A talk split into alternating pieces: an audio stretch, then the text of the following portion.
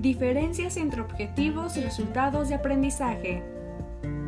Ante posibles confusiones, es necesario precisar que los objetivos de asignatura o proceso formativo están relacionados directamente con las interacciones del profesor, como por ejemplo presentar a los estudiantes los principios avanzados del álgebra lineal.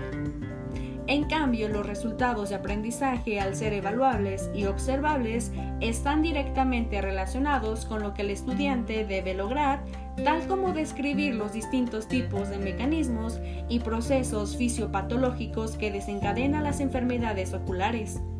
En resumen, en los objetivos de enseñanza, el equipo docente es el sujeto de acción, mientras que en los resultados de aprendizaje es el estudiante el responsable. Pero, ¿qué son los resultados de aprendizaje?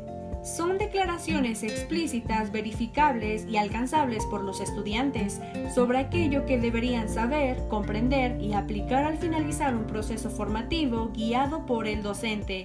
Es decir, son descriptores de lo que se pretende llevar a cabo en un plan de estudios o programa, los cuales se establecen como los mínimos exigibles.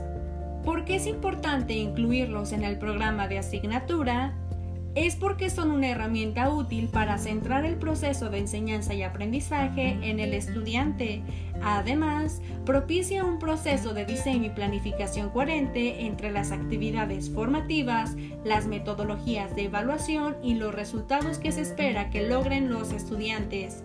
En este sentido, son una referencia a la calidad de la enseñanza que entrega la carrera o el programa y también pone a disposición de los empleadores las capacidades con que egresan los estudiantes. Por otro lado, promueve que los responsables académicos evalúen y orienten sus sistemas internos de garantía de calidad para lograr los resultados esperados y obtener el grado o especialidad cursada.